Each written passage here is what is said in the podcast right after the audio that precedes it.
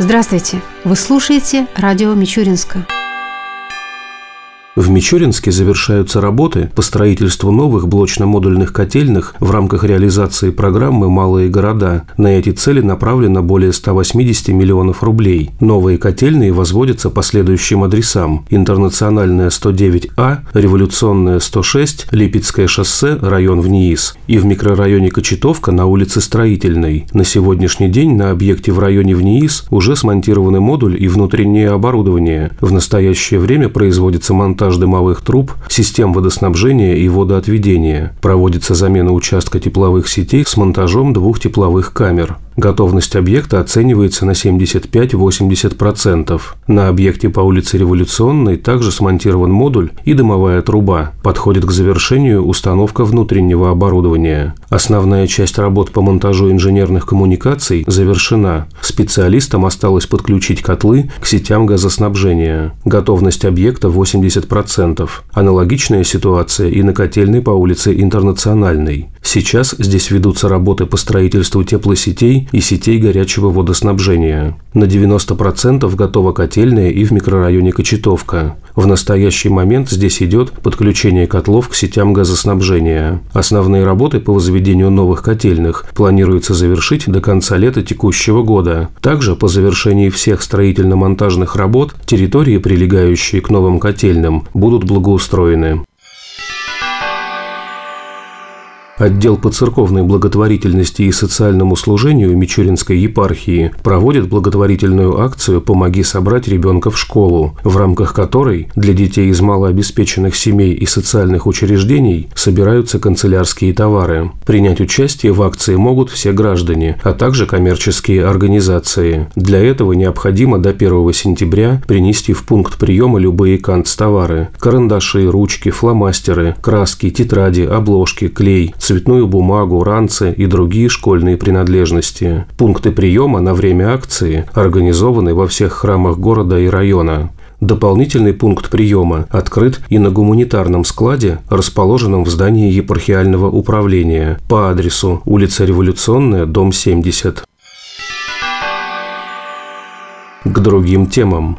В России с 1 октября 2015 года действует закон о банкротстве физических лиц. То есть признать несостоятельным плательщиком суд может не только организацию или частного предпринимателя, а также обычного гражданина, который изъявит на то желание. Подробнее о том, как начать процедуру банкротства, нам рассказал заместитель начальника городской налоговой инспекции Владимир Выголовский.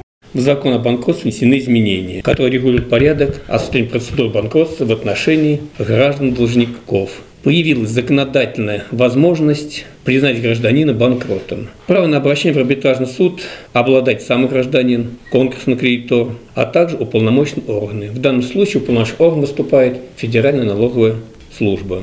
По общему правилу, начать процедуру банкротства должника можно, если требования к нему составляют не менее 500 тысяч рублей, и они не исполнены в течение трех месяцев с даты, когда должны были быть исполнены данные обязательства. Кроме того, есть специальное правило обращения самого гражданина, должника, в суд с заявлением о признании его банкротом. Так, должник обязан, подчеркиваю, обязан обратить в суд заявлением о признании его банкротом, если удовлетворение требований одного или нескольких кредиторов приводит к невозможности исполнения им денежных обязательств или обязан по уплате обязательств платежей в полном объеме перед другими кредиторами. То есть, когда много кредиторов, если гасится долги одного кредитора, то другим кредиторам денег не остается. Такое недопустимо. И размер таких обязательств составил совокупность не менее 500 тысяч рублей. В таком случае должник-гражданин обязан в течение 30 рабочих дней обратиться в суд, когда он узнал о наличии своих долгов. Также гражданин не обязан, но вправе обратиться в суд, когда задолженность ниже 500 тысяч рублей, но он знает свои возможности и не в состоянии погасить долги. То есть он имеет право обратиться в суд, не дожидаясь, пока долги составят 500 тысяч рублей. Чтобы инициировать банкротство, надо собрать определенный пакет документов, заплатить госпошлину и с этим пакетом подать заявление о признании должника гражданина банкротным. При этом до подачи заявления необходимо внести 10 тысяч рублей на депозит арбитражного суда. То есть 10 тысяч рублей – это оплата услуг финансового управляющего, который будет вести процедуру банкротства. Заявление составляется в свободной форме. В заявлении признать банкротом необходимо необходимо указать данные должника, это фамилия, имущество, паспортные данные, адрес, данные кредиторов, сумму требований кредиторов, сведения об имуществе, имеющемся у должника, а также наименование и адрес саморегулируемой организации арбитраж управляющих, который он заявляет для проведения процедуры. Ну и, соответственно, к этому заявлению прилагают все документы, подтверждающие то, что написано в заявлении, то есть основания, долги, документальное подтверждение долгов и так далее. После принятия судом определения признания гражданин банкротом и введения одной из процедур банкротства прекращается начисление неустоек и прочих финансовых санкций, а также процент по всем обязательствам гражданина, за исключением текущих платежей. Текущие платежи считаются те платежи, которые возникли после подачи заявления на банкротство. С момента вынесения определения признания гражданина банкротом прекращать рассматривание всех исков, которые были ранее поданы, находятся на рассмотрении в суде. Также приостановится исполнение всех исполнительных производств по всем имущественным взысканиям с гражданина. По результатам рассмотрения заявления на банкротство суд может вынести одно из трех решений. Первое – это ввести процедуру реализации имущества гражданина, ну что адекватно признанию банкротом. Все имущество гражданина, имеющееся на дату принятия решения суда о признании гражданина банкротом и введения реализации имущества гражданина, и выявленные или приобретенные после подачи заявления, включается в конкурсную массу и подлежит реализации для погашения требований кредиторов. Здесь есть исключение, что то имущество, которое необходимо гражданину для проживания, и оно единственное, ну то есть тот необходимый минимум, который необходим гражданину и членам ее семьи для проживания, на них арест не распространяется. Вторая процедура – это признание заявления обоснованным и введение реструктуризации долгов гражданина. При этом суд решает реструктуризировать долг и утверждает график погашения долгов. Это возможно, если у гражданина есть вот какая-то возможность погасить свои долги. И третье – это утверждение мирового соглашения. Здесь есть особенность. Решение о мирового соглашения принимается гражданином, а не финансовым управляющим, который вводится при введении одной из процедур банкротства.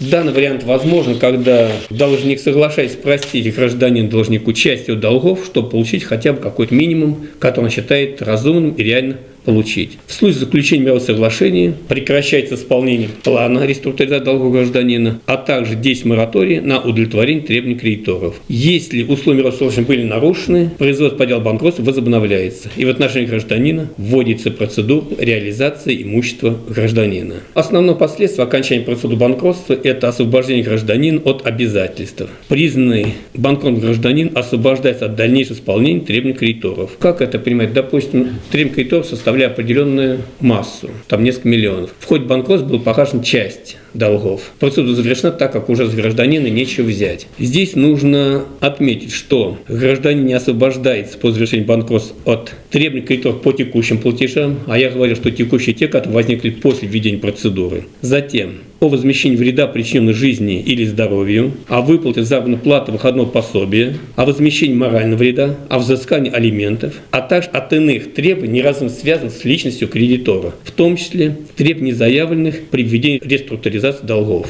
или реализации имущества гражданина. А теперь о минусах статуса банкрота. Они, конечно же, есть.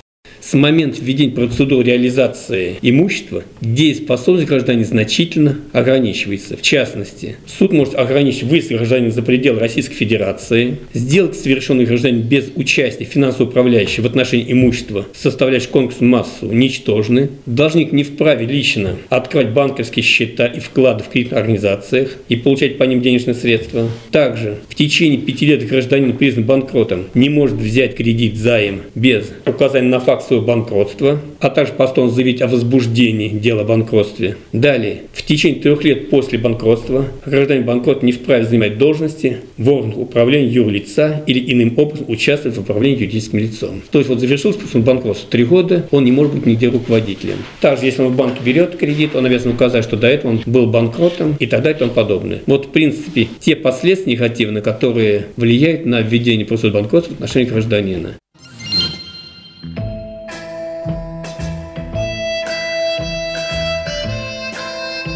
В завершении передачи о погоде в выходные дни.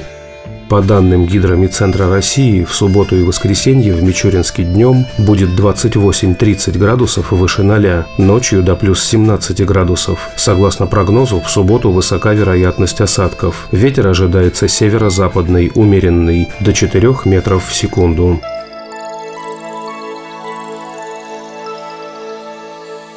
Передача радио Мичуринска окончена. До новых встреч!